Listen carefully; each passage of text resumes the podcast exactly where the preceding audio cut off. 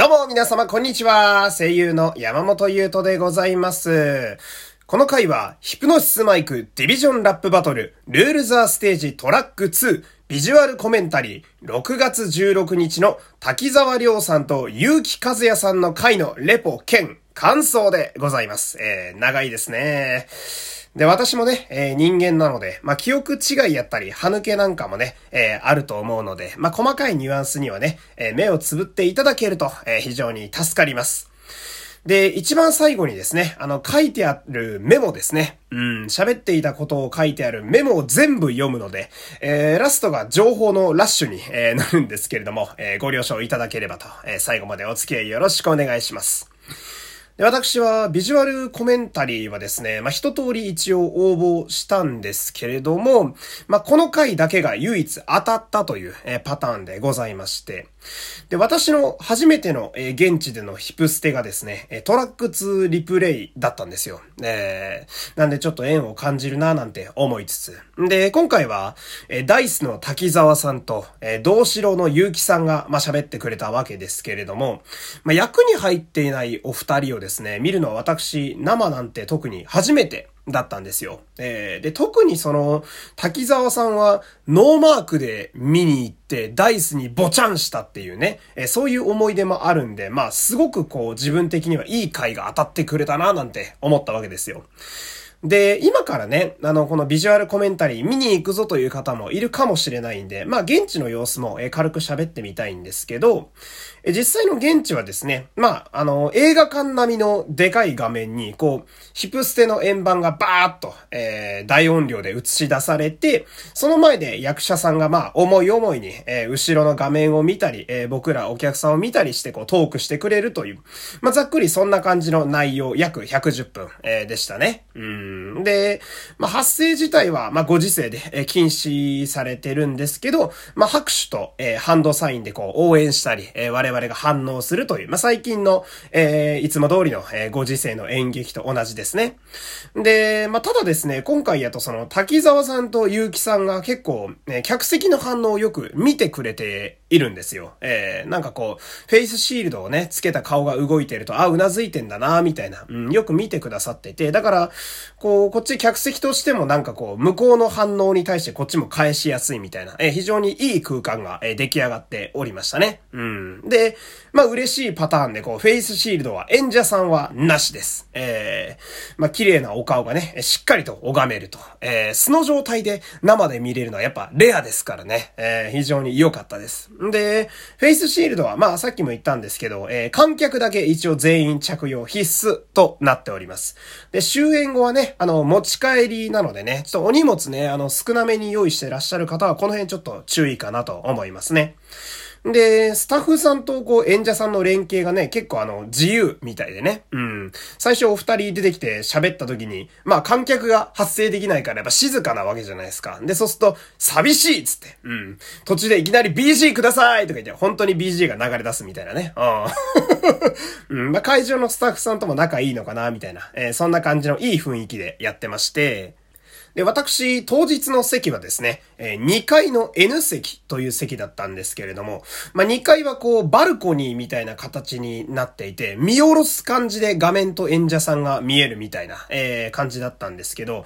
まあ、画面自体はですね、さすがにこう、映画館並みってさっき言ったのもあるんですが、すごくでかいので、まあ、何もしてなくてもしっかりと見えるぐらいなんですよ。うん。で、だけど、その、まあ、私もそうなんですが、演者さんのお顔はですね、えー目の悪い方には、その、生で喋ってくれているお二人の表情はやや見づらいかなっていうぐらいの距離感だったんですよ。ねで、席はその感染対策もあって、一つ飛びで取ってあるので、まあだからこのね、倍率も上がってたりするんですけど、だけど、まあそのおかげで前のお客さんが邪魔で見えないっていうことは多分ないと思うんですよ。だけど、その、2階席の場合は席順があまりにも後ろすぎると多分オペラグラスがあった方が見やすいのじゃないかなという、えーそんな体感でございました。えーで、お二人の話に行くんですが、えー滝沢さんはですね、トラック2をその映像で見たことが何度かあると。えーで、だけど、結城さんは今回が初めてらしいんですよ。あえて見てなかったらしいんですけれども。えーで、こう、まあ、初めて見るっていうのもあって、その、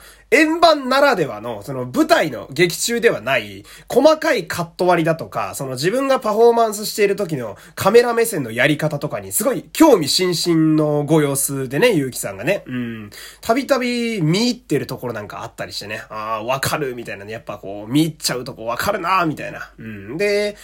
お二人、あんまりそんな感じしないんですけど、まあお二人とも見た目が若々しいんで、あの、お二人結構年離れてるんですけど、え、で、その渋谷と浅草ってね、そのチームが別だったし、みたいなね。うん。で、絡みが結構未知数だな、みたいな。で、なんなら、ダイスと同志郎って、バトルの場面でしか絡まないんですよね、基本的には。だから、どうなんのかなって思って当日見てましたけど、その、ほんとね、終始、仲のいいアンちゃん二人っていう感じでね、うん、お二人こう、気楽に喋ってる姿が非常に良かったですね。えー、で、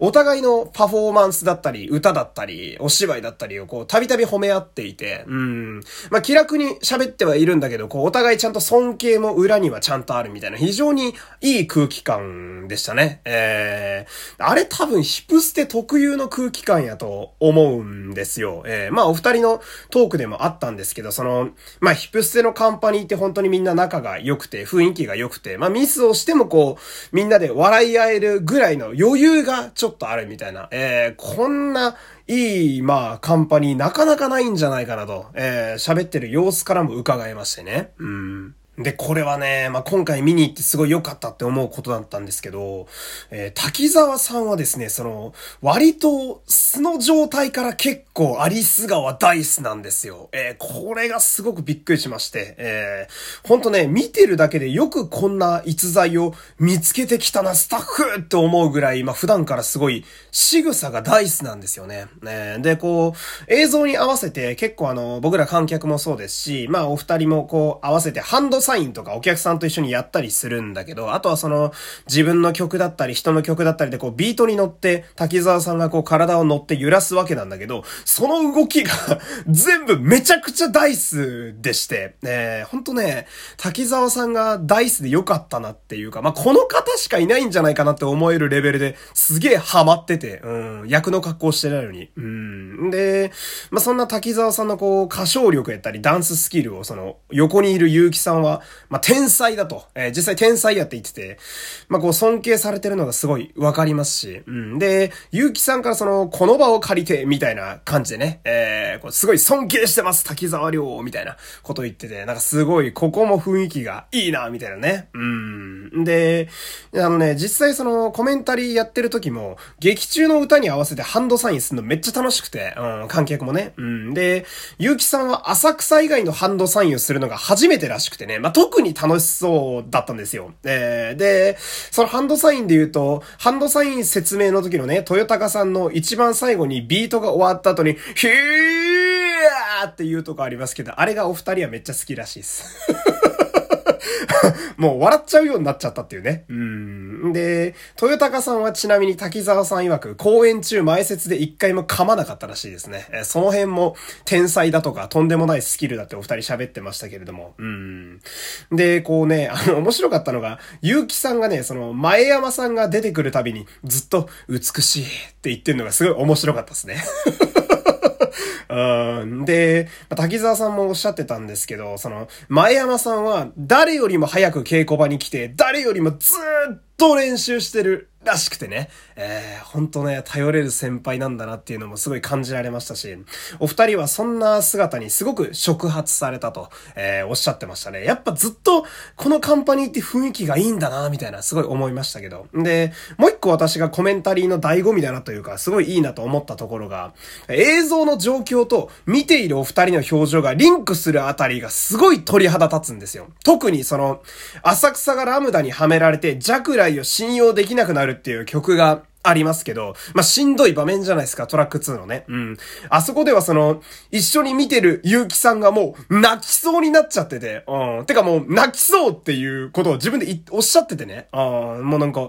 睨むような目でラムダと画面を見てたっていうのはすごい印象的でね。うん。こう、自然と役に入って表情も変わっていくっていうのが、コメンタリーならではの良さみたいなのがあって、あれはすごく見ていて心をすごいぐっと掴まれましたね。ええーさて、えー、ここからはですね、メモに書いてあることを順番に読み上げていく感じでいきましょう。えー、浅草ディビジョンの皆様はよく場当たりでマイクを忘れる。えー、加藤さんはマイクがないとゲラなので大爆笑してしまう。えー、マサさんは、えー、大真面目にふざけている。えー、で、浅草バウンスの手前の太鼓のね、ようなダンスは毎回結城さんは緊張されていたと。えー、必ず振りを練習してから言っていたと。えー、で、えー、場当たりでラムダが不在だった時がある。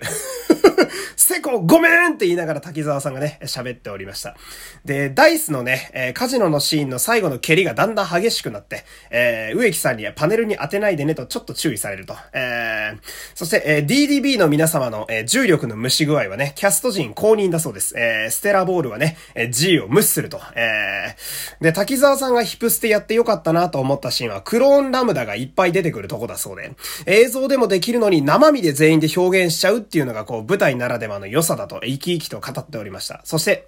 えー、一人の時のフリーの振り付けは、植木さんが自由にやっていいと言ってくれるので、あんまり決め打ちはなかったと。特に滝沢さんのダンスは決め打ちが少なくてアドリブが多かったと。えー、ダンススキルの天才ぶりを披露しておりました。えー、で、ひふみのコールと、えー、ダン、ダイスのサイコロのシーンは途中から日替わりになったと。えー、お客さんの反応でね、植木さんが変えようとおっしゃったそうです。そして、浅草と新宿が飲み会するシーンは大事な場面で空気感を作るのが難しかったんんだけど、荒木さんが率先して、えー、作ってくれたそうでね、えー、さっきの前山さんもそうですが、ベテラン勢が非常に頼りになると、えー、そういう風に、え読み取れましたね。全部読めねえな、これな。うん。まあ、こんな感じでしたけれども、え最後にね、バトルオブプライドの告知をして、え終了と、え前山さんが不在だから逆に燃えていると滝沢さんがおっしゃっておりました。えー、最後、駆け足になりましたが、えー、こんな感じで以上です。最後までお付き合いありがとうございました。山本優斗でした。また次回、さよなら、駆け足ごめん